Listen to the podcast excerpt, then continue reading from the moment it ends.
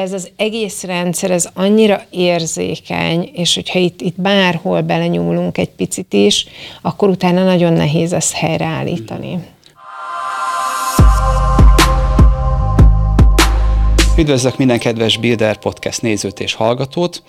A mai nap ismét Csomai Zitát köszönhetem itt a stúdióba. Szia Zita, köszönöm, Szia. hogy itt vagy. Szia, köszönöm a meghívást. Egy nagyon fontos témáról szeretnék beszélni, ami az összlakosságot érinti. És talán erről kevesebb szó esik, ez pedig a férfiak endokrin egészsége, férfi, férfi egészség, mondjuk így, Igen. mielőtt itt belekeverünk dolgokat. Egyre inkább látom azt, hogy illetve látják szerintem a nézők, olvasók, hallgatók is, hogy fogy a magyar, tehát hogy a, valami baj van a rendszerben, egyre kevesebb gyerek születik, vagy, vagy előregedő társadalom vagyunk, és én férfi szempontból mondom, hogy nem mindig jut eszünkbe, hogy esetleg egy férfiban is lehet hiba, hiszen ez egy társas játék nő és férfi között. Mit látsz, a, hogy hol lehet esetleg, vagy van-e hiba, vagy hogy látod, hogy a férfi egészség az mennyire van képbe jelenleg, mennyire figyelünk rá? Ugye a nők általában sokkal jobban figyelnek saját magukra, tehát egy családon belül is a nő az, aki tényleg így kikészíti a párjának a vitaminokat, vagy a kiegészítőket. Ez alól talán azt gondolom, hogy az edzőteremben járó, sportoló, aktívan sportoló férfiak azért egy pici kivételek, hiszen ők már eljutottak oda, hogy valamiféle kiegészítőket szednek. Viszont szerintem sok területet érdemes megnézni. Az egyik, hogyha hormonális oldalt nézzük, Ugye rengeteg olyan anyag van a környezetünkben, amik úgynevezett xenoösztrogének, mhm. amik a, a női hormonokhoz hasonlóak, de akár a, a vízzel is bekerülhetnek különböző ösztrogén származékok a műanyag palackokban, az ételekben, a kozmetikai termékekben lévő szódiumlaurét, szulfát, parabének, tehát majd, hogy nem kikerülhetetlen. És ez az egyik, ami ugye magát a, az egész hormonrendszert egy picit el tudja tolni. A másik, amiről szerintem itt tényleg érdemes beszélni, ez a férfi termékenység, férfi terméketlenség kérdése. Én viszonylag sok meddőségi problémával foglalkozom, és ott azt látom, hogy ma már egyáltalán nem az a tendencia, hogy csak a nőt kell kezelni, hanem tényleg, ahogy látom ezeket a spermium képeket, szinte, szinte kimondható, hogy minden esetben a férfi oldalon is van probléma. Ugye vagy a gyors mozgású hímival sejtek hiányoznak, vagy DNS károsodottak a sejtek, nem jó a morfológiája, nem jó a a sejt szerkezete, tehát mindenképpen ugye itt szerepe lehet a hőhatásoknak, a különböző vitaminásványi anyag hiányoknak, és harmadik oldal, ami szerintem megint csak ilyen teljesen háttérben van szorítva, ez a lelki oldal, a részben az, hogy nagyon-nagyon sok esetben megfordultak a szerepek, tehát az, ami régen, mondjuk száz évvel ezelőtt, vagy kétszáz, vagy sok-sok évvel ezelőtt volt, és mondhatni így a kollektív tudatalattiban ott van a női férfi szerep, azok már a teljesen megborultak, és én biztos vagyok benne, hogy ez is hozzájárul ahhoz, hogy a férfi egészség egy picit elindult így a női irányba, a női egészség egy picit a férfi irányba, mert hogy itt a lelki energetikai szinten is felborulások vannak, és akkor ez az egész egyben ad egy olyan képet nekünk, amivel jelenleg találkozunk. Tehát az egész életünket átszövik ezek a negatív hatások, sokszor nem is tudunk róla, hiszen egy modern életet élünk, ahol ezeknek abszolút ki vagyunk téve, és nem gondolunk bele, hogy mondjuk műanyag palack az mennyit állt a napon, és abból mennyi szennyeződés kerülhetett a vízbe, mert nyugodt szívvel megveszük, hogy ez egy ásványvíz, és akkor az milyen jó lesz nekünk vagy esetleg fogyasztunk olyan élelmiszereket, mondjuk fel van tüntetve, hogy ez szójából készül, de hogy azt mivel permetezték meg. De ilyen információ nem jut el hozzánk, csak annak, aki utána olvas ennek és az, a hormonrendszerünkkel sem vagyunk szerintem nagyon tisztában, tehát ezért tudjuk, hogy van tesztoszteron, a nőkben van az ösztrogén, de az, hogy egy férfiben is van szerepe az ösztrogénnek, és van ösztrogén, vagy esetleg a prolaktin, hogyha magas egy, ö, ö, megnézünk egy ilyen képet. Én a nézőknek és hallgatóknak szeretném javasolni, illetve ajánlani Zitának, itt három könyve van jelenleg előttem, az egyikret már lehet, hogy mutattam de majd megmutatom itt a kamerának, illetve a kollégám be is fotózta nektek. Az egészséges hormonrendszer az egyik ilyen összefüggésekre rávilágító nagyon jó kötet, a test hormonális működésének összefüggései, ez az alcíme. Ugye ebben nem csak a, a, a nemi működéssel kapcsolatban vannak témák, hanem az egész endokrin rendszerrel. A másik, amit meg szerintem majd itt fogunk említeni, a nehézfém kivezetés a gyakorlatban.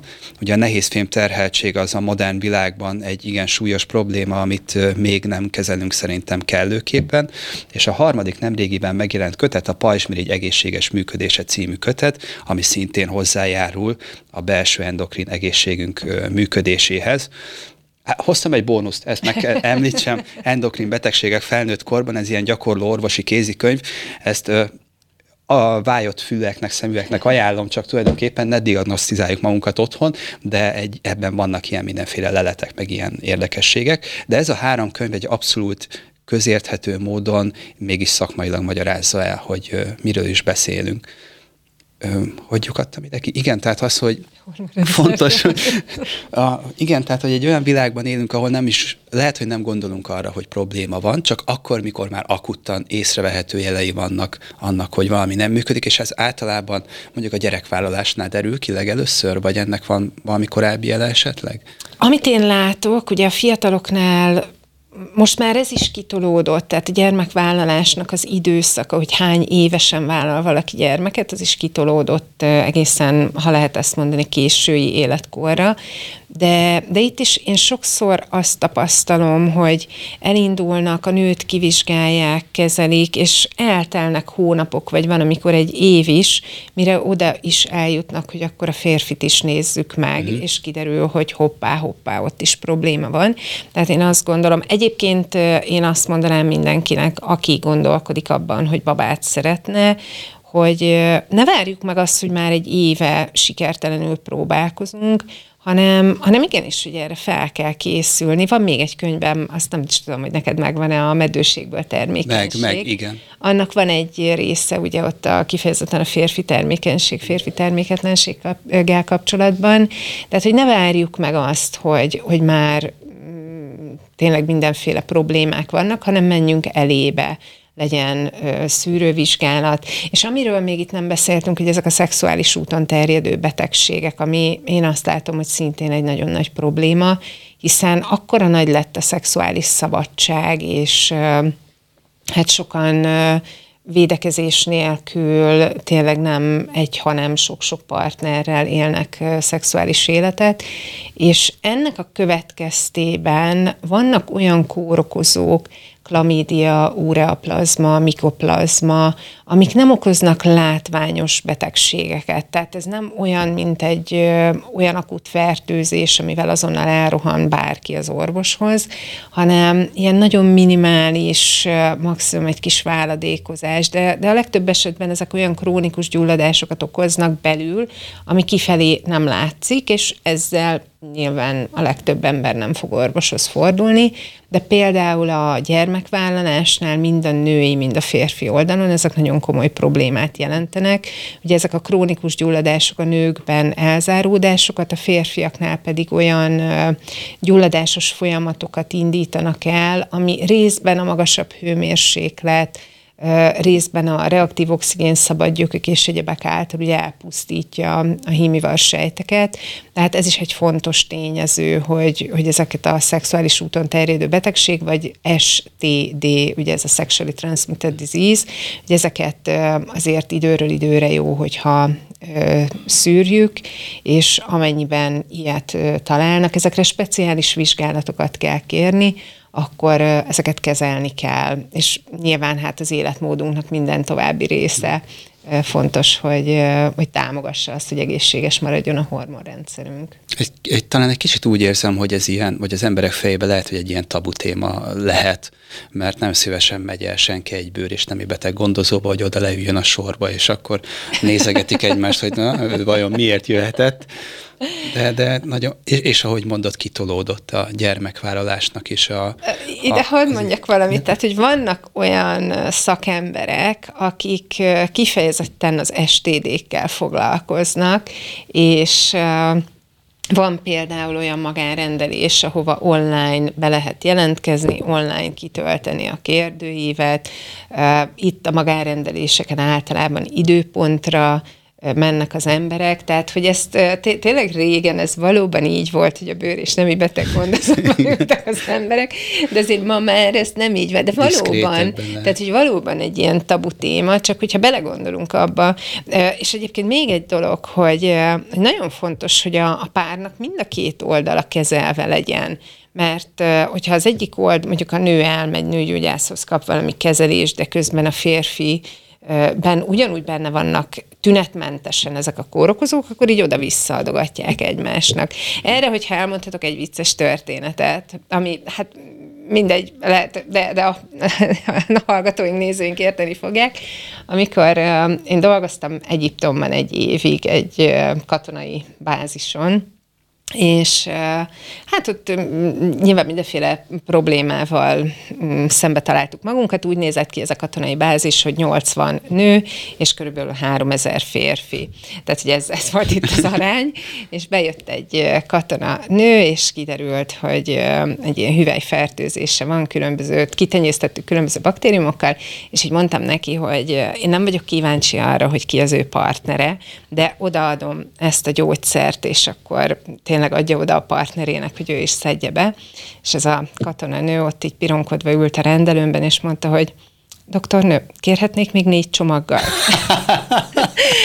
és, de hogy ez a, nyilván ez egy más történet egy katonai bázison, de, de hogy azért a való világban is előfordulhatnak ilyenek, de fontos, hogy, hogy a partner is kezelve legyen. Mm. Én úgy tudom, hogy a magyar lakosság körében, vagy talán az emberek globális szinten az a HPV vírus, ez eléggé bent van mindenkiben, van akinél nem lángol fel, de kb. mindenkiben bent van. Tehát így ezt is érdemes tudni, hogy mondjuk a hölgy partner esetében van egy HPV, akkor az kihat a férfira, oda-vissza működik. Tehát tényleg, ahogy mondod, oda-vissza adják egymásnak ezeket így a... Így van, és uh, bocsánat, hogy így belét folytattam a szót, de a HPV ugye nem csak a méhnyakrák, hanem a gégeráknak az egyik nagyon fontos összetevője, de például a vastag béldaganatoknál is, a prostatadaganatoknál is szerepe lehet a HPV-nek, sőt, még a tüdő daganatoknál is. Úgyhogy nem egy olyan vírusról van szó, ami csak és kizárólag a méhnyak területén fordul elő, hanem valóban oda-vissza szintén fertőz. Egyébként nem csak a HPV, hanem például a már emlegetett klamídia, én láttam olyan statisztikákat, ahol 60%-os fertőzöttség Magyarország bizonyos területén. Igen, igen. És tünetmentes, tehát a meddőségeknél nagyon sok esetben jelen van, és mire ugye már oda jut valaki, hogy diagnosztizálják, hogy vizsgálják, akkor már lehet, hogy olyan összenövéseket okoz ebből a krónikus gyulladásból adódóan, amit már nem biztos, hogy vissza tudunk fordítani. Tehát szerintem ez, ez fontos lenne, és egyébként a fiataloknál is ez a típusú felvilágosítás, hogy hogy a szexuális úton terjedő betegségekről beszélni, mert hogyha bemegyünk például egy gimnáziumba, akkor azt látjuk, hogy a gimnazista lányok háromnegyede fogamzásgátló tablettát szed, amit én abszolút ellenzek, mert azt gondolom, hogy az ő hormonrendszerük nem érett még meg, a, a szerveik nem értek még meg arra, hogy már fogamzásgátlót szedjenek, de, de ez az elterjedt, hogy, hogy gimnáziumban már ez van, és és hogyha beszélünk itt arról, hogy igen, azért vannak szexuális úton terjedő betegségek, akkor mindenki gyorsan befogja a fülét. És igen, igen. Talán egy kicsit ilyen viccesnek tekintik, mm. meg elpoénkodják főleg a gimnazisták, hogy ha, ha ide jön, és akkor pénisz van kirajzolva, meg izé, beszél itt vaginára, meg ilyen vicces dolgok, de mikor tényleg akuttan bejut a probléma, akkor már nem olyan vicces ez, és jobb lett volna előbb gondolkodni rajta. Tehát próbálják elbagatelizálni egyébként ezt a nagyon fontos témát. Igen, én szoktam így a pácienseimnek is mondani, hogy ha, ha valaki például ilyen partnerkeresésben van, akkor is azért jó, nyilván, tehát hogy ez, ez így elég bénán néz ki, hogy hello, van STD szűrés. Igen, egy vérképet hozzá kérlek. Nem is egy vérképet, hanem egy negatív leletet. De, de hát nyilván a saját egészségünk az mindig elsődleges. Férfiak szerintem először akkor kapnak észbe, hogyha esetleg egy egy éjszaka során nem működik rendesen az eszköz, és akkor azt mondják, hogy aha, itt akkor már lehet valami probléma, és hát ilyenkor szoktak loholni orvoshoz. Mit vizsgálnak ilyenkor, vagy Mit néznek? Itt még egyébként nem is biztos, hogy orvoshoz lohalnak, és akkor ragadjuk meg azt az alkalmat, hogy ha valakinek nem működik egy éjszaka, akkor, akkor tényleg nagyon-nagyon szépen kérjük a hallgatóinkat, nézőinket, hogy ne az interneten vásároljanak mindenféle illegális szereket különböző uh-huh. webáruházakból, ilyen no termékeket, mert azért ezeknek rövid és hosszú távon az lesz a következménye, hogy akkor egyáltalán nem fog működni a történet. Aha, aha. Mm, én azt gondolom, hogy ez egy nagyon sok összetevős dolog. Ugye lehetnek különböző fizikai okok, tehát azt azért tudni kell, hogy itt az érellátás, a vérellátás az egy nagyon lényeges központi kérdés, és ugye az ereknek az állapota, tehát hogyha megnézzük, ma már a lakosság 30-40 éves korra jó nagy részben különböző gyógyszereket szed, ez lehet vérnyomás csökkentő. Egyébként például a béta blokkoló típusú vérnyomás csökkentő gyógyszereknek van ilyen gyógyszer mellékhatása, hogy impotenciát okozhat. Hivatalosan azt is mondják így az orvosoknak, hogy szexuálisan aktív korban lévő férfinak nem lehet béta-blokkolót, vagy nem javasolt béta-blokkolót adni. Hát kevés kardiológus van, aki megkérdezi mondjuk egy 60 éves férfitől, hogy szexuálisan aktíve vagy nem. Aha, aha, De még, jó, hát 40 éves korban azt nyilván feltételezzük, hogy igen. És gondolnak De... erre egyébként a kardiológusok, vagy ez így inkább az akuttan a problémát akarják hirtelen megoldani, és akkor ezt a részét meg így háttérbe szorítják? Erre nem tudok konkrét választ adni. Azt tudom, hogy nekem van nagyon sok olyan páciensem, akik, akik így mindent elmondanak, és ezzel nem fog a kardiológushoz visszamenni a beteg, de mondjuk nálam más okok miatt van, és akkor nekem elmondja, hogy ez a probléma.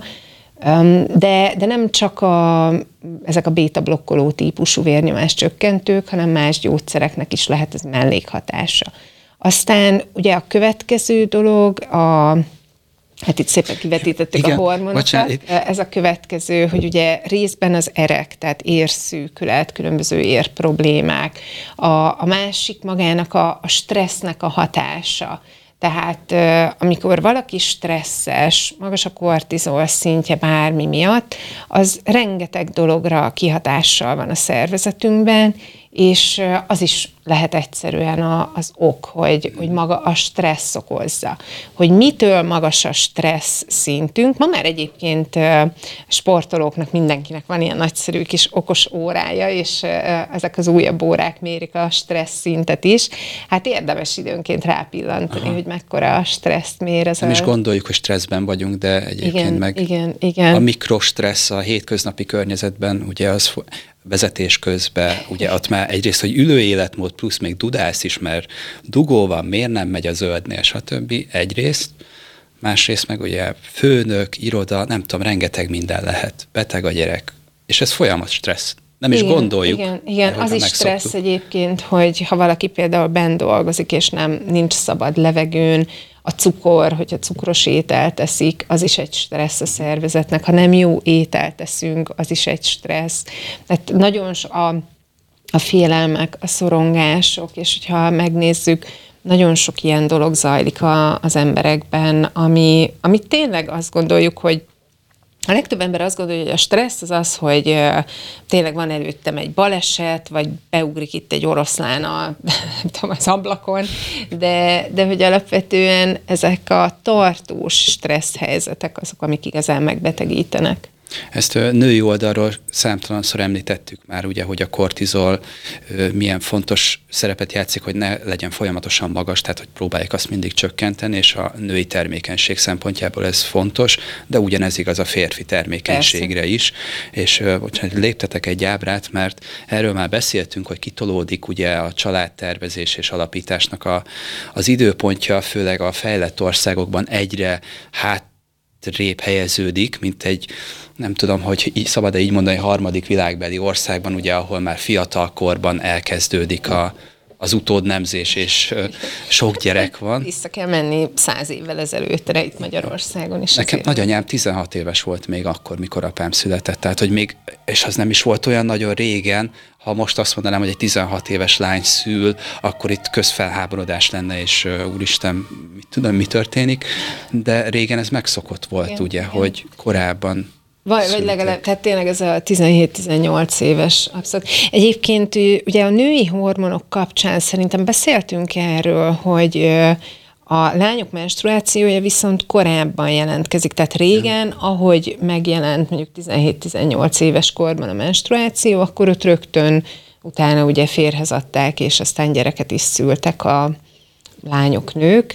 Ma már azt látjuk, hogy azért 10-11-12, tehát régen nem volt olyan, hogy alsósok menstruáltak az iskolában. És most már konkrétan? Ma már igen, igen, tehát már az alsósoknál is megjelent, tehát hogyha arról beszélünk, hogy mondjuk egy általános iskolában a felvilágosítás úgymond mikor kellene, hogy megtörténjen, ott, ott már tényleg az alsóban, negyedik uh-huh. osztályba kell menni, mert hogy vannak már a, ott olyan lányok. Ez nyilván megint uh, ugye a, a táplálékokban lévő különböző hormonszerű anyagok, meg talán a, egy picit ez a felgyorsult világ is hozzájárul ehhez az egészhez. Én még emlékszem, hogy talán én is általános iskolás voltam, és volt egy nagyon pici kis könyvünk, akkor még divat volt ez a Bravo magazin, Popcorn, nem tudom, és akkor abban volt ilyen felvilágosító kis könyvecske, és el kellett bújnom a szobába, és úgy olvastam, hogy nehogy valaki megtalálja, de igen, sokkal jobb ez, hogyha otthon is nyitottak rá a szülők, és el tudják magyarázni, hogy mi történik, és értik azt, hogy mik lehetnek a, a problémák, és mire kell odafigyelni. Meg talán az, hogy tehát ahogy beszélünk erről az egészről, hogy ez ne egy tabu téma legyen, uh-huh. hanem hanem tényleg, jó, nem azt mondom, hogy egy vacsoránál, egy étteremben ez legyen a téma, de, de a gyerekeknél is szerintem nagyon fontos, hogy hogyan világosítjuk fel őket. Ugye, nekem például a lányomnak volt egy osztálytársa általános iskolában, aki táj származású volt, és ugye bizonyos országokban, többek között náluk is, ez egy ünnep, ha egy kislánynak megjön a menstruációja, és ő ebben a kultúrában szocializálódott, és amikor megjött a menzesze, akkor mindenkinek elmondta az iskolában, és hm, hogy ez egy Érdekes. ilyen furcsa, tehát Magyarországon. Ezt furcsán látjuk, igen. Igen, igen, hogy most akkor, de, de hogy tulajdonképpen ennek így örülni kellene, igen, hogy, hogy, hogy valóban nő, meg hát Afrikában is azért számtalan ilyen ünnep van, és, és Magyarországon ez egy picit ilyen, ilyen tabu téma, mint ahogy a, a férfiaknál is, akár tényleg a, a terméketlenség, az impotencia, vagy bármi ilyesmi. Erről nem szívesen hozzuk hogy, szóba, hogy, tényleg igen, egy vacsoránál. Hát, igen. nem biztos, hogy vacsora téma. Igen. igen. És ahogy említed, Ugyanitt a férfi egészségről beszélünk majd többet, de a, a fontos arra is kitérni, hogy a női egészség az kb. ilyen 300 ciklus, ha jól emlékszem, kb. annyira vagyunk így tervezve, vannak a nők tervezve, ha jól mondom. Ez Tehát az, annál több. Annál kicsivel több. Valamelyik egy, egy képzésen hallottam ezt, és akkor a, ja, igen, tehát ez... 12 hónap, igen, igen. Hát igen, nagyjából ilyen 12-51 év most a, a menopauzának a, az időszaka. Tehát korlátozó hát 12-51, hát igen, ott mondjuk akkor egy 40 évről van szó, abból valamennyi szülés. Egyébként én is azt gondolom, hogy, illetve ezt látom, hogy azok, akik nem szültek, ott hamarabb bekövetkezik a, a menopauza. Aha. Tehát így sok esetben. De ugye, ha egy picit belegondolunk így a kínai öm, gyógyászatban, ugye a kínai azt mondja, hogy ott van az energia, ahol a figyelem, tehát hogyha valaki folyamatosan azt programozza magába, hogy nem akarok gyereket, nem akarok gyereket, hát hm. akkor egy idő után nyilván a szervezet Ez milyen felfogja. érdekes. Milyen érdekes, és egyre többször hallom, hogy fiataloktól, hogy én nem akarok gyereket, inkább lesz kutyám, macskám, nem tudom mi, de én nem akarok gyereket, és én ezt nem is értettem sose, mármint lehet, hogy férfi fejjel nem tudok ebbe belegondolni, hogy, hogy mit tesz a szülés, a, a, bár látom a feleségemen, hogy őt is nagyon megviselte a szülés, de hogy én nem tudnám elképzelni, hogy ne legyen családom, vagy, vagy hogy hogy gondolkodnak így. És hogyha már ugye tolódik ki ez az időintervallum, egyrészt szednek fogamzásgátlókat, stb., de hogy a férfiaknál is itt egy ábra mutatja majd 35 éves kor, vagy 40 éves kor, talán nem is tudom melyiket lenne célszerű választani, de inkább talán 35, folyamatosan csökken a szabad tesztoszteron, és az össztesztoszteron szint az emberekbe, és hát ha nincs elég tesztoszteron, akkor probléma van.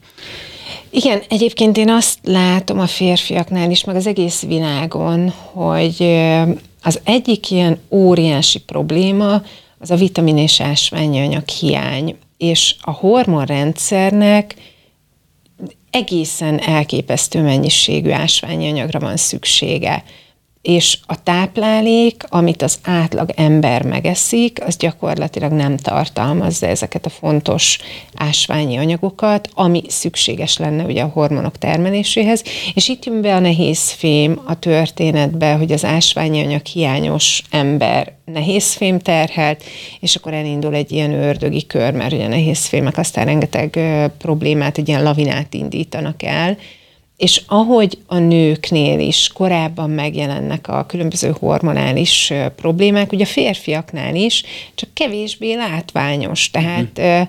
egy férfinál az, hogy most az izom tömege egy százalékkal, vagy egy ezrelékkel kevesebb lett, vagy egy picit a csontja hamarabb elkezd meggyengülni, vagy a tesztoszteron szintje egy picit alacsonyabb. Ez a, ez a férfiaknál nem annyira látványos, mint a nőknél, ugye a menstruáció abszolút mutatja, de, de valóban itt a férfiaknál ugyanúgy, én például azt látom, hogy az inzulin rezisztencia ugyanúgy érinti a férfiakat, a pajzsmirigy eltérések ugyanúgy érintik a férfiakat, a, mellékveseki fáradás ugyanúgy érinti a férfiakat, csak őnáluk ezeket nem vizsgáljuk. Tehát uh-huh. még egy nő alapvizsgálataiban helyből benne vannak ezek a hormonvizsgálatok, addig a férfinál nem igaz. Tehát nagyon kevés az a szakember, aki a férfiaknál alapból kér mondjuk egy cukorterheléses uh-huh. vizsgálatot, ez nem szokás. Van is itt azt hiszem erről egy ábrám az inzulinrezisztencia és a alacsony tesztoszteron szint kapcsán. Hát ebből is látszik, miért fontos ugye a tesztoszteron a, a szervezetben, és általában, hogyha elmegyünk egy orvoshoz, vagy ugye csináltatunk át foglalkozás egészségügyi okból, dolgosítványhoz, bármi, ezt csinálunk egy, egy nagy labort, egy, hogy is mondjuk ezt, egy nagy, nagy rutint.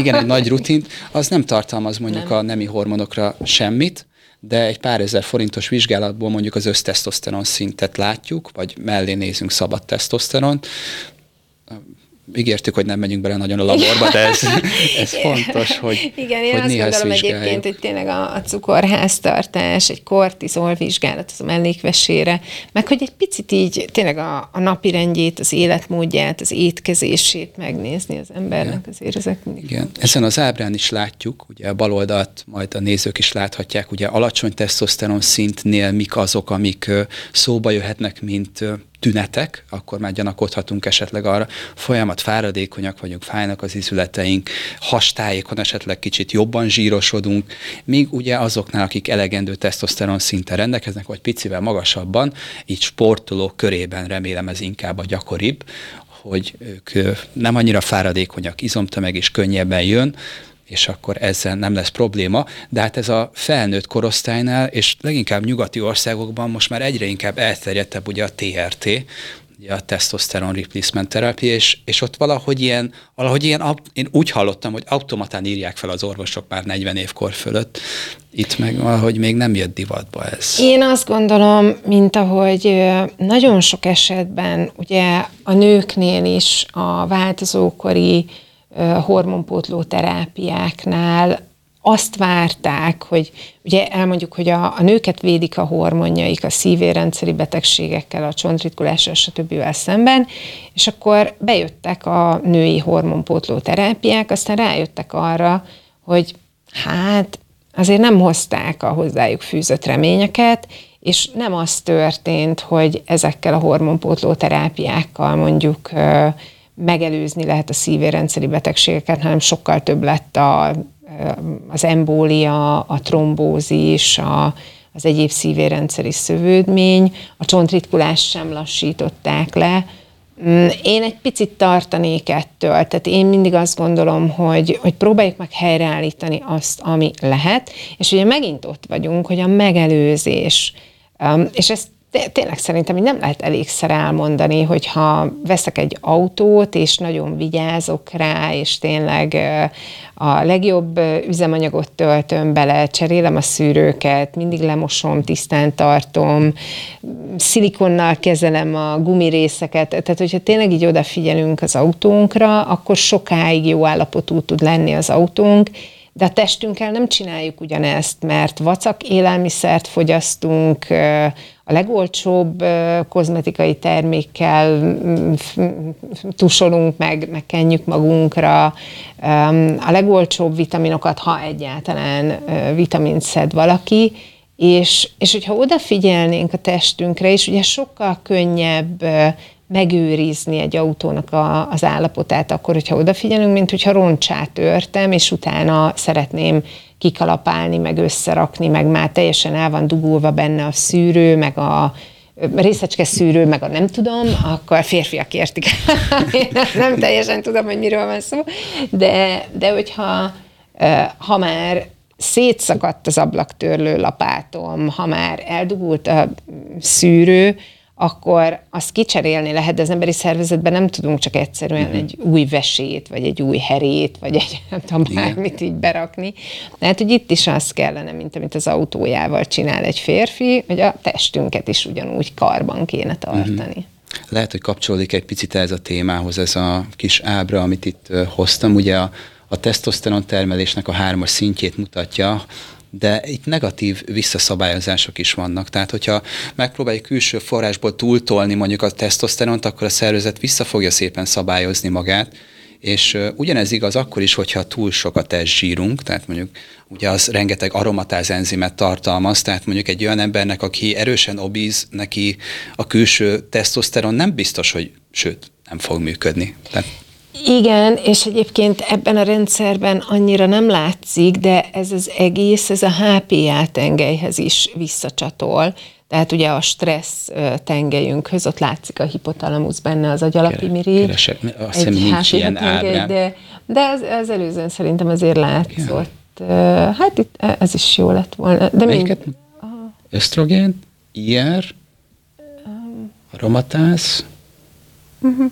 Hát, ja, itt van az elhízásban. Ah, itt igen, van tehát hogy itt is látjuk, Aha. ugye ott van a hipotalamusz fent, alatta az A ábrán, ugye ott van a hipotalamusz, ott van a, az előső. Az agyalapi mirigynek, az, a, tehát tulajdonképpen úgy kell ezt elképzelni, hogy a hipotalamusz ő a vezérigazgató, tehát ő adja ki ezeket az alaputasításokat, az agyalapi mirigynek az előső lebenye termeli a, a legtöbb hormon, tehát itt van a pajzsmirigy szabályozásra, vagy a pajzsmirigy serkentő, a TSH, ugye itt van az FSH-LH, ami a, a nőknél a ciklus szabályozza, de férfiaknál ugyanúgy hatással van ugye a tesztoszteron, illetve a hímivan sejtképzésre, uh-huh. aztán ugyanitt van a, a prolaktin termelés, ugyanitt az agyalapimirigy előső lebenyében termelődik az ACTH, ami a mellékvesére fog hatni, ez a kortizolra ható, tehát a kortizol termelés serkentő hormonunk, illetve itt van a növekedési hormon, a,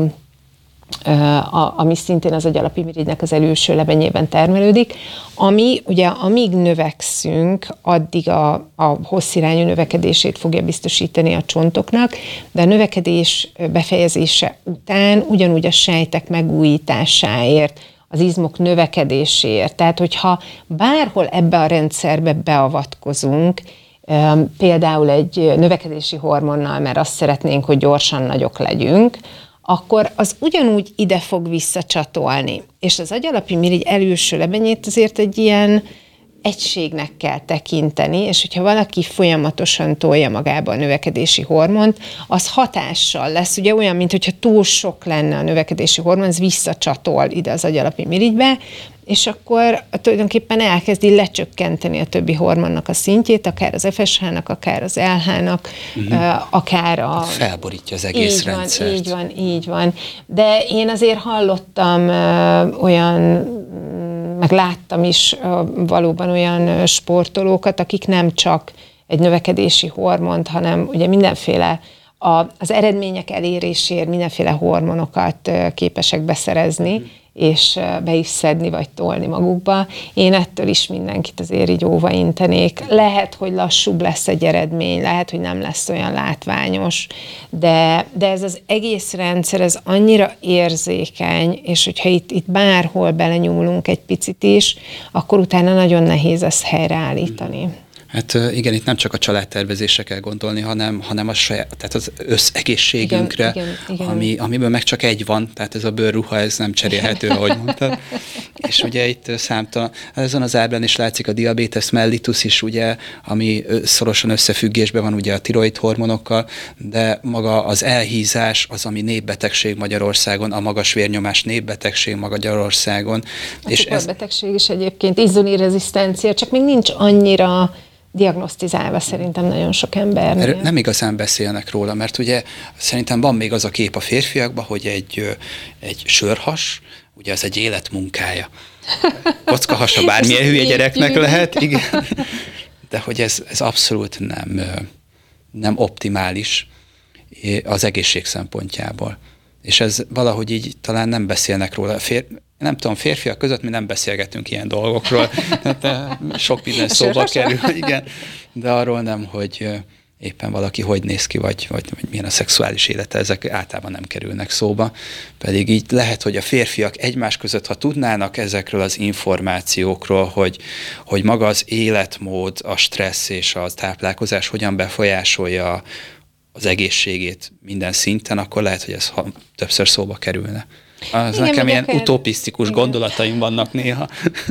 Hát szerintem itt a, a táplálkozás, a stressz kérdése. Nekem van olyan ö, páciensem, aki konkrétan a pékségben táplálkozik. Tehát, hogy nem, nem eszik főtételt, uh-huh. de volt még nagyon-nagyon régen olyan kollégám is, amikor még orvosként dolgoztam, egy kizárólag egyfajta fagyasztott pizzát evett, ezt berakta a mikróba, Aztán. és nem is tudom, hogy hogy tudott életben maradni. Hm. Tehát, de hogyha megnézzük, ugye egy, és nem csak a sportolók, hanem egy átlagembernek a táplálkozását, hát azért elég nagy csodákat látunk.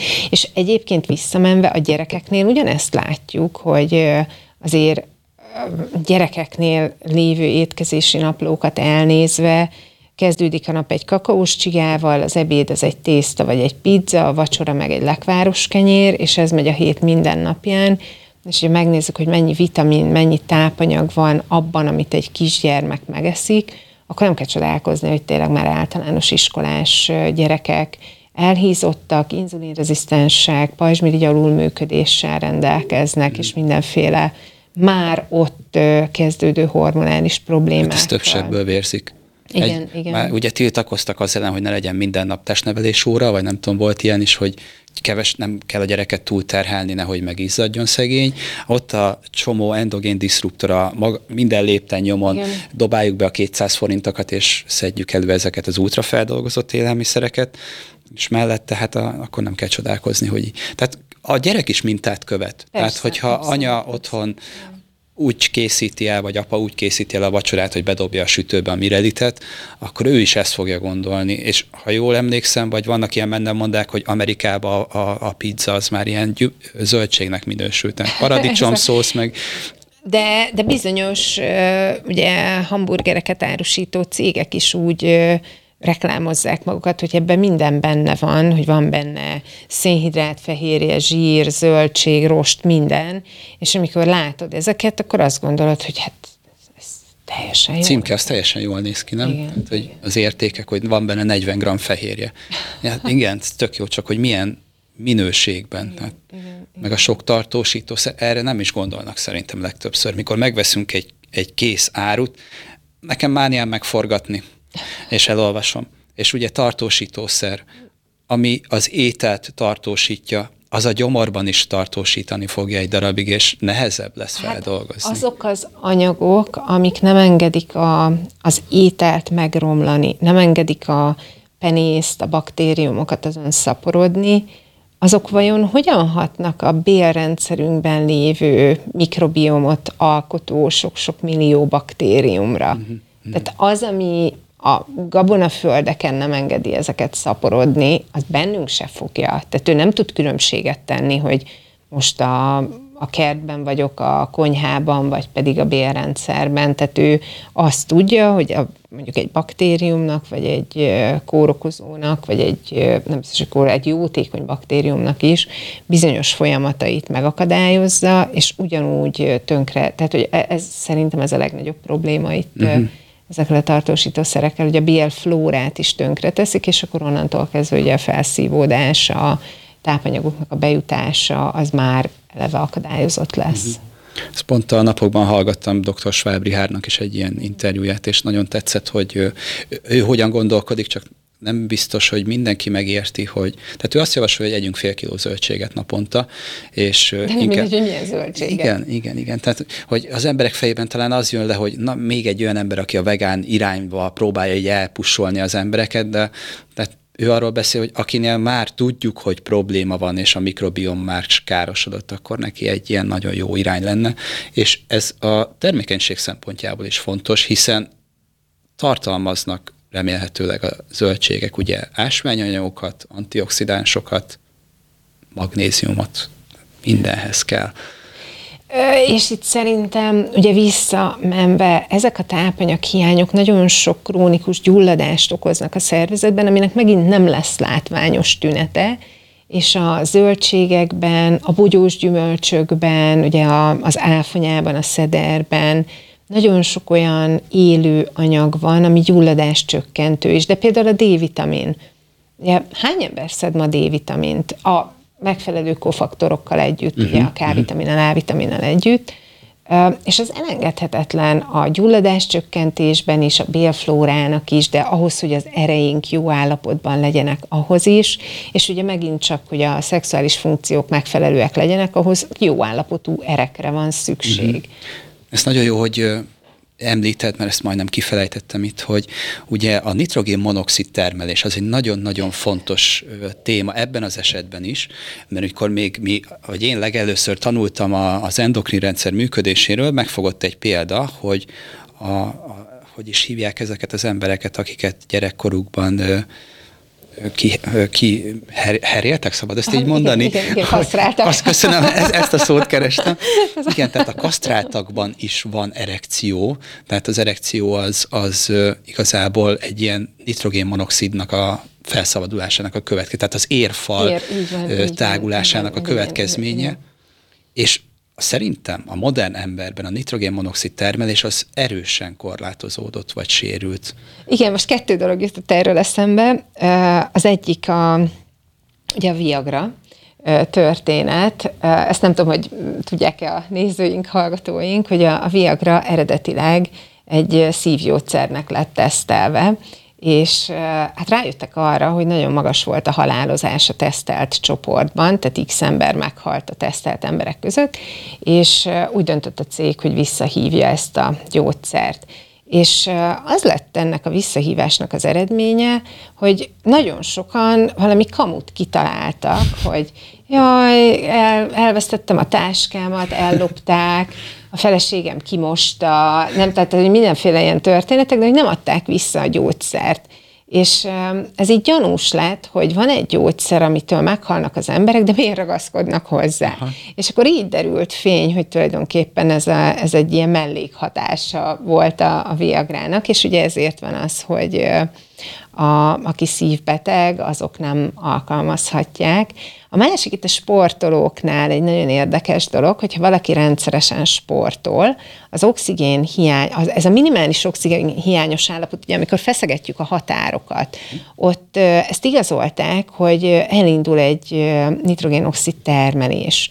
És azokban az esetekben, amikor szükség van a nitrogénoxidra, a sportolóknál, itt egy normál keretek között lévő sportolóról beszélünk, a sportolóknak a szervezete már megtanulta ezt, és sokkal gyorsabban tudja a nitrogénoxidot termelni, mint mondjuk egy teljesen átlag ember, aki soha nem sportolt. Mm. Tehát ilyen szempontból ugye ez minden tekintetben egy, egy pozitív eredmény lehet, de mondjuk egy szívérendszeri akut esemény során is de akár mondjuk egy szexualitás során is. Uh-huh. Van szerinted, itt már volt szó egy pár táplálék kiegészítőről, vagy olyan kis apróságról, amit lehet használni, de mit ajánlanál, hogyha így a, a konkrétan a termékenység elősegítése lenne a cél? Van olyan, amit kifejezetten ajánlanál kiegészítésképpen? Hogyha a termékenységről beszélünk, akkor még egy nagyon fontos dolog, amit a ma emberének és a sportolóknak is szerintem lényeges tudni, ugye ezek a hőhatások, amik tönkreteszik a hímivas sejteket, és erről nem nagyon beszélünk, hogy mi az, ami hőhatás. Ugye azért van a a hímivarsej termelés a herékben, úgymond a testen kívül a herezacskóban, hogy ott alacsonyabb a hőmérséklet. Tehát a 37 fokos testhőmérsékleten már károsodnak, ez az úgynevezett kalmodulin nevű fehérje, ami a gyors mozgását biztosítja a hímivarsejteknek, és hogyha valaki például szűk nadrágban ülő munkát végezne, hogy Isten egy laptoppal a kezében, és elindul otthon, otthonról beül az autójába, bekapcsolja az ülésfűtést, és mondjuk az edzés után még beül a szaunába egy fél órára, ez már pont elég ahhoz, hogy az összes hímival sejtett kinyírjuk, bocsánat a szóért. Uh-huh. Um, tehát, hogy, hogy ezeket kéne a, telefon a farzsebben, vagy a, akár itt, tehát remélem, hogy itt elől senki nem tartja a telefonját, de még a farzsebben sem jó. A, a laptop, nagyon sokszor látjuk azt, hogy férfiak is így laptoppal az ölben, az akkora hőhatás, és egyébként ugye az elektromágneses sugárzás is, ami tönkreteszi a hímivarsejteket, még egyszer ugye az ülőmunka, a szűknadrág, a forró fürdő, a jacuzzi, voltak erre kutatások, hogyha valaki fél órát ül egy jacuzziban vagy egy szaunában, az már olyan károsodásokat okoz a hímival sejteknél, ami már a nagy részének a mozgásképtelenségét okozza. Tehát, hogyha megnézzük ezeket a mintákat, akkor, akkor azt látjuk, hogy hogy tényleg ilyen nagy károsodások vannak. Egyébként én láttam olyat a saját páciensemnél, amikor egy nagy stressz hatás következtében több ilyen pácienst is tudok mondani, és ezek nagyon érdekesek szerintem, hogy tényleg a férfiakra is hat a stressz, a férfiaknak is van lelkük, bárki bármit gondol, ez így van. Volt egy olyan páciensem, akiknél több alkalommal csináltak ugye spermium vizsgálatot, és mindegyik tökéletes volt a férfinál, egy kivételével. Az nagyon nagy a katasztrófa. Tehát, hogy nulla vagy nagyon kevés híművel sejt, abból is alig volt, ami mozgott, és egyébként teljesen károsodottak voltak. És megkérdeztem, hogy mi történt. Tehát, hogy előtte, utána mindegyik jó volt, és elmondták, hogy amikor az a mintavétel történt, előző nap nagyon-nagyon csúnyán összevesztek, úgyhogy a férfi gondolkodott rajta, hogy el sem megy és, és ennyire látványos volt, vagy volt egy másik, mm, ők is így Lombik programhoz kivizsgálás, meg egyebekben voltak, és volt egy katasztrofális minta, tehát a mennyiség, a mozgóképesség, minden, tehát szörnyű volt. És kérdeztem, hogy mi történt, és elmondták, hogy hát az olyan szerencsétlenül jött ki, hogy a, a pasinak a munkahelyén, a munkahelyi WC-ben kellett levenni ezt a mintát, aha, és úgy aha. vitte be, mert nem, nem tudta otthon az idő, ugye megvan, hogy mennyi időnek szabad eltelni, és nem tudta otthon normális körülmények között megejteni, hanem tényleg egy ilyen munkahelyi WC-ben, ami ráadásul ugye több-többen használják, és, és ez egy nagy stresszt jelentett neki, és, és ez így látszott. Tehát ez most két kiragadott példa, de hogy sok ilyen van.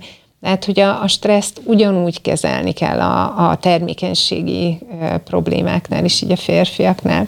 Egyébként eszembe jutott, ha lehet egy ilyen nagyon vicces történet, még az egyetemi éveimből.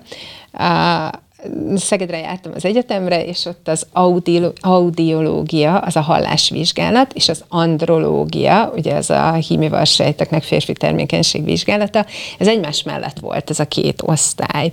És akkor még kézzel írták az orvosok a beutalókat, és bejött egy fiatal ember, mi lelkes orvostan hallgatóként kikérdeztünk mindent, hogy akkor hogy csinálják, hányszor, hány nap, mindent, és hogy de tényleg, tehát, hogy amit így el lehet képzelni, mindent kikérdeztünk, és már éppen, hogy ott tartottunk, hogy odaadjuk az edényt a fiatal embernek, hogy akkor adja le a mintát, amikor ő így ült, így elgondolkodott, és megkérdezte, hogy és mi köze van ennek a fülemhez?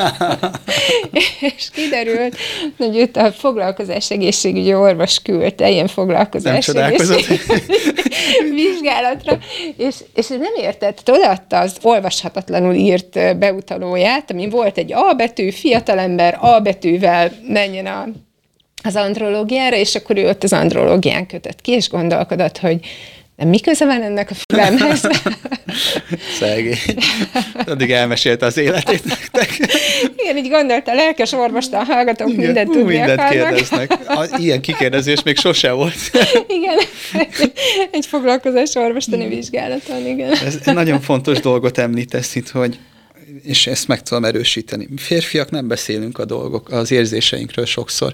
Igen. Nekem is nagyon sokáig tartott, mire elvégre ki tudtam mondani, ha valami nem tetszik, és ez úgy benne marad az emberbe, ugye próbálja, hát mint ahogy a, a, a nyelés is ugye a hagyományos kínai orvoslás szerint, hogy nem megy le a gombóc a torkunkon, vagy nem tudom. Tehát, hogy ezek, igen, igen, igen, ezek benne maradnak az emberbe, és hogyha ezeket nem, beszéli ki, nem beszéli ki a, a partnerével, vagy egy adott szakorvossal, vagy bárkivel, akkor ez súlyosan befolyásolhatja azt, hogy megint nem jött össze a gyerek, megint izé, miért nem sikerül, és egy ilyen ok van a háttérben, hogy nem beszélgetnek. És egyébként szerintem nagyon fontos dolog, amit mondtál, hogy én sok olyan párral találkoztam az elmúlt sok-sok év alatt, akik hát meg is fogalmazták, hogy peteéréstől peteérésig élnek, és én mindig azt gondolom, hogy azt mondani, hogy akkor álljunk meg, tegyük rendbe a nőt, tegyük rendbe a férfit, adjunk fél évet, egy évet magunknak, és utána próbálkozni egy jó fizikai állapotban lévő női és egy jó fizikai és lelki állapotban lévő férfinek sokkal nagyobb az esélye, hogy sikeres lesz, mint azt mondani, hogy de igen, mi most akarjuk, uh-huh. és én azt látom, hogy a sikertelen próbálkozások, a sikertelen lombikok sorozata, az tényleg tönkreteszi az embereket is, és a kapcsolatokat is. Én nem, nem azt mondom, hogy a, a lombik az minden esetben ilyen ördögtől való, mert vannak olyan helyzetek, amikor nincs más megoldás, de akkor is jó állapotban kell lennie a nőnek, és jó állapotban kell lennie a férfinak. És uh, egyébként a férfiak ezt így nem, nekem például volt olyan páciensem, aki jött így velem szembe, teljesen rossz spermiumképpel, volt nem tudom 0, vagy 2 százalék, ami mozgóképes hímival sejtje, meg ami morfológiailag jó volt, és így ült velem szembe, és kérdezte, hogy de elég egy is. Hát mondom, hát, elég, de hogy annak az egynek szerencsétlennek oda kell jutni, tehát hogy, hogy ez, ez nem Ezt nem fogják van. a többiek cipelni a hátán, hogy már pedig te leszel az egy. Igen, és uh, tényleg nem megbántva senkit, tehát tényleg nincs bennem ilyen, hogy, hogy bárkit bántanék, de ez egy picit olyan, mint amikor délelőtt elmegy az ember egy boltba vásárolni, és mondom, nem akarok bántani senkit, de, de tele van uh, lassú nézelődő nyugdíjasokkal, akik uh, tényleg nézelődnek, tologatják a Van kocsiukat jobbra-balra, és mi meg sietnénk, tehát, hogy gyorsan összeszednénk, ami, amit szeretnénk, uh-huh. Uh, és ugyanez, az az egy jó hímival sejt, ez próbálja átverekedni magát, bocsánat, a rokkantak között, uh-huh. és uh, nyilván akadályozni fogják. Egyébként Igen. pont emiatt ma már, uh, ugye régen az volt, hogy uh, ha valaki babát szeretne, akkor ilyen hosszú megtartóztatási időket javasoltak. Ma már ezt sem javasoljuk, hanem inkább ez a két nap, vagy tényleg ez a két-három nap, mert, mert a nagyon előregedett hímivarsejtek azok ugyanúgy akadályozni fogják aha, aha. A, a, a jó erőteljes fiataloknak a haladását, meg nyilván a szervezet, ahogy a kínainál mondtuk, ugye, hogy ahol a figyelem, ott van az energia, tehát, hogyha rendszeresen használja valaki, hogyha rendszeresen él szexuálisan, vagy szexuális életet, akkor, akkor sokkal jobb lesz a hímiverseny termelés Tehát is. Nem, nem célszerű azt, hogy naptárban nézem, hogy a, most a csillagok állása szerint elvileg ma alkalmas az időpont arra, hogy hogy sikerüljön a dolog, és akkor tényleg csak arra koncentrál, hogy most az egyszer működjön, hanem hát folyamatosan próbálkozni így van, kell. Így van. Egyébként a gyerekek nagy része nem peteéréskor fogan, mm-hmm. tehát ezt hát nem is pontosak hogy... ezek az alkalmazások. Igen, igen. És uh, volt egy ez szerintem nálad volt egy előadáson, és ez annyira megragad bennem a, a holisztikus szemlélet kapcsán és a lelki dolgok kapcsán, hogy meg kell kérdezni, vagy beszélni kell ezekről a dolgokról, mert lehet, hogy ugye sok-sok sikertelen lombik hátterében az áll, hogy hogy mondjuk nem is akar mondjuk teherbe esni. Nem, jól emlékszem, hogy ez nálad volt egy Igen, ilyen példa? nagyon sokszor látjuk azt, hogy tudat alatt elutasítja valami miatt ezt az egészet. Ugye lehet az is, hogy a gyerekkorban folyamatosan, a, tehát az is lehet, hogy ő egy nem várt gyermek, és ezt mi érezzük pontosan, tehát a tudat alatt ezt pontosan tudja vagy az is lehet, hogy gyerekkorában folyamatosan azt hallgatta, hogy a gyerekekkel csak a baj van, a gyerekekkel mindig csak a baj van, a mhm. gyerekek csak problémát jelentenek, tehát erre is azért úgy érdemes odafigyelni. Illetve amivel én is sokat találkoztam, ezek a generációs problémák, amik visszavezethetők akár a háború idejére, akár a különböző forradalmak idejére, hogy ugye a háború idejében, és ez nagymamák, déd, nagymamák, tehát pont ez a, a, a nagymama az a két generáció, így generációs traumában, az egy nagyon fontos kapcsolódás, hogy egyedül maradt egy nagymama egy kisgyerekkel, mert a férje a fronton, vagy esetleg uh-huh. meghalt, vagy hadifogságban, és ezek olyan félelmet generálnak, ami generációkon keresztül ott tud maradni, és ez, uh-huh. ez tudja akadályozni. Nekem egyébként volt uh, konkrét példát tudok erre mondani, sok-sok év, hát most már tíz évesek ezek a, uh, tehát ez egy tíz évvel ezelőtt, sőt, több is, mint tíz évvel ezelőtti történet. Hát nem is tudom, 14 is lehet, na mindegy. Um, hogy volt uh, egy nő, illetve hát egy pár, akik már négy éve próbálkoztak a, a babával, négy éve nem jött össze, inszeminációk sorozata, lombikozni nem akartak még. Tehát azt mondták, hogy olyan eltérés nincs, tehát hogy volt nyolc inszeminációjuk, és elkezdtem velük foglalkozni. Ott kiderült, egyébként ott a férfi sportoló volt, rendszeresen szaunázott, akkor ő neki ott javítani kellett a hímivel sejtjét, és közben mind a kettőjükkel foglalkoztam, így fizikai, meg lelki szinten is. És egy alkalommal kiderült egy kineziológia oldásban, hogy a a hölgynél volt egy ilyen generációs trauma, az ő nagymamája egyedül maradt a háború idejében a kisbabával, és tele félelmekkel mindennel, mert hogy a férje a fronton meghalt, és, vagy hadifogság, arra most nem emlékszem, hogy hadifogságba került, de mindegy, tehát, hogy valamilyen történet volt. És ennek a hölgynek a jelen életében a férje egyébként katona, aki éppen külszolgálatra készült akkor Afganisztánba. És amikor ezt a traumát oldottuk, meg ugye összeraktuk fizikailag is, meg lelkileg is mind a kettő, ja, és a hölgynek a szervezete ellenanyagokat termelt a spermiumok Azt ellen. A... Tehát, hogy fizikailag leképeződött, hogy hát de ő meg leválasztotta, vagy, vagy kiválasztotta azt a férfit, aki, akitől biztos, hogy nem akar, mert hogy elment Afganisztánba katonaként, hivatásos katonaként, és aztán, amikor így mindent sikerült oldani, náluk a nyolc sikertelen lombik és a négy év uh, sikertelen próbálkozás után spontán ikrek születtek, tehát hogy spontán ikrek lettek, és uh, most egyébként a, az ukrán-orosz háború, Izrael, Paleszt, tehát hogy, hogy nagyon sok háború is zajlik, és annak ellenére, hogy mi nem vagyunk benne a háborúba, de én azt láttam, hogy nagyon sok embernél ezeket a generációs traumákat bekapcsolta a háború.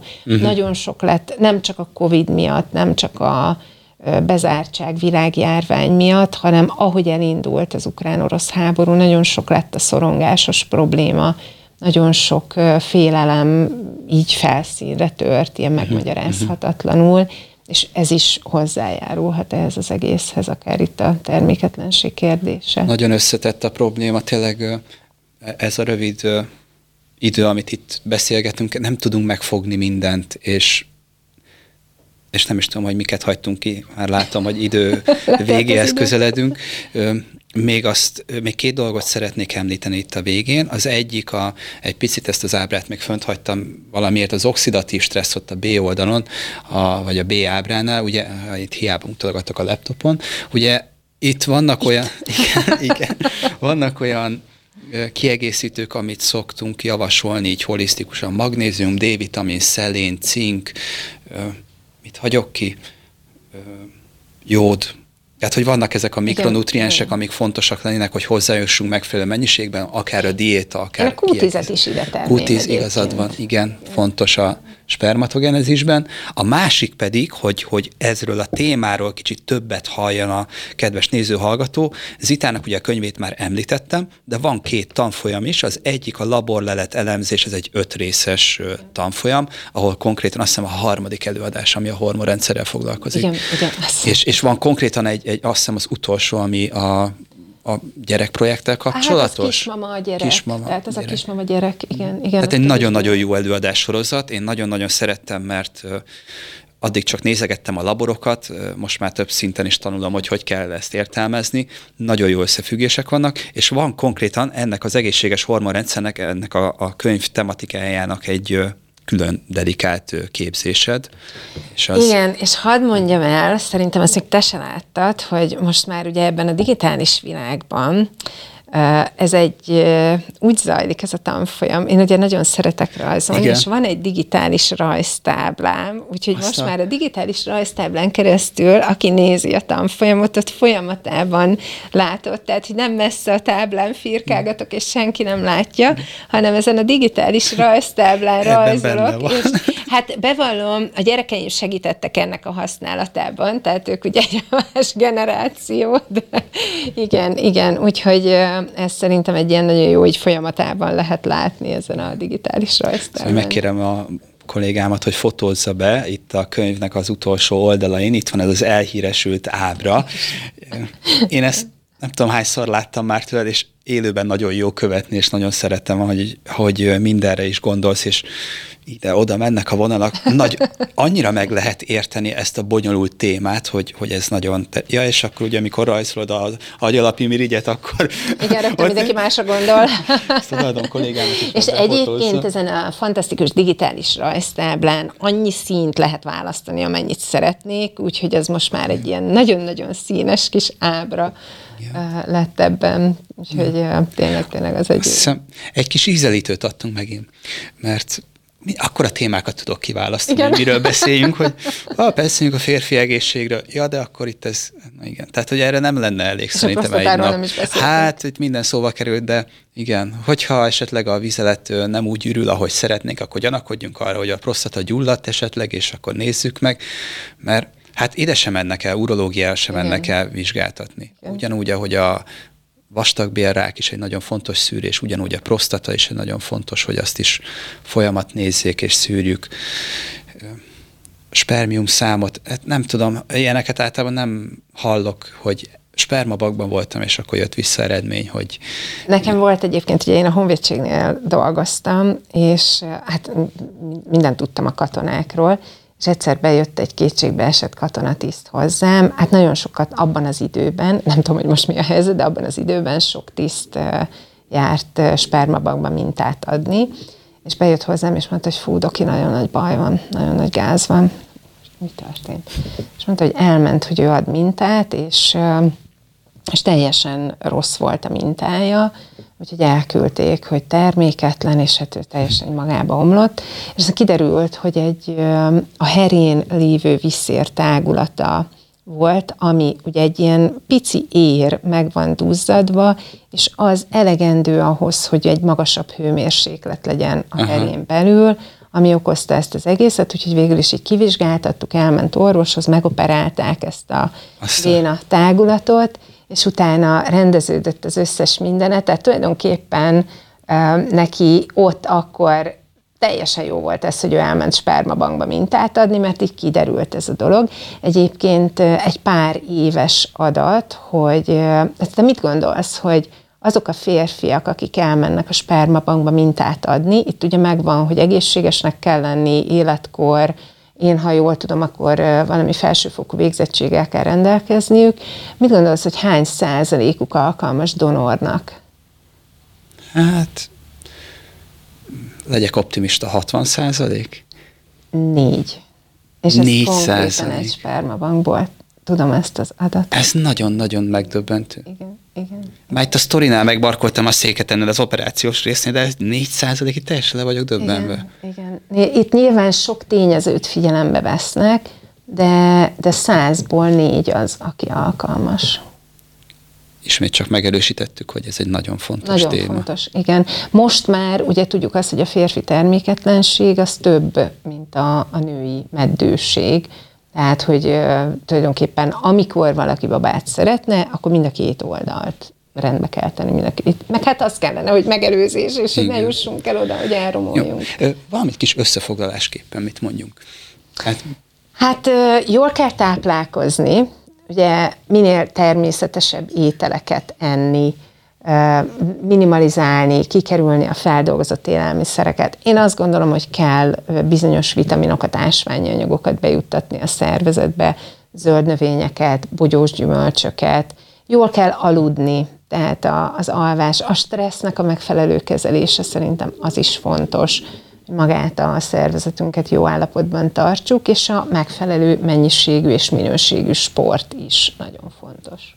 Szuper, köszönöm szépen, kérlek fogadja meg mindenki a tanácsokat, sportoljatok, aludjatok, egyetek jókat, otthon készített ételeket, vitamin ásványanyag kiegészítés, akinek szükséges. És mozogjatok tényleg, ez a legfontosabb. És legyen egy jó párkapcsolat. A, a, a legfontosabb, igen. igen. Köszönjük szépen mindenkinek a figyelmet, ha bármi kérdés felmerül, tegyétek meg, hogy a YouTube videó alatt megteszitek, a, megírjátok a kérdéseket. Zitának az előadása, hogy drcsomaizita.hu, ugye? Igen. Azt hiszem így van, van saját YouTube channel, YouTube csatornája, és ezeket az adásokat valószínűleg ott is vissza tudjátok majd nézni, illetve egyéb rádió, videó interjúkat szintén megtaláltok, és a kérdéseket én fel fogom juttatni Zitához. Jó, köszönöm, köszönöm szépen köszönöm a beszélgetést. Köszönöm a meghívást. Sziasztok. Sziasztok.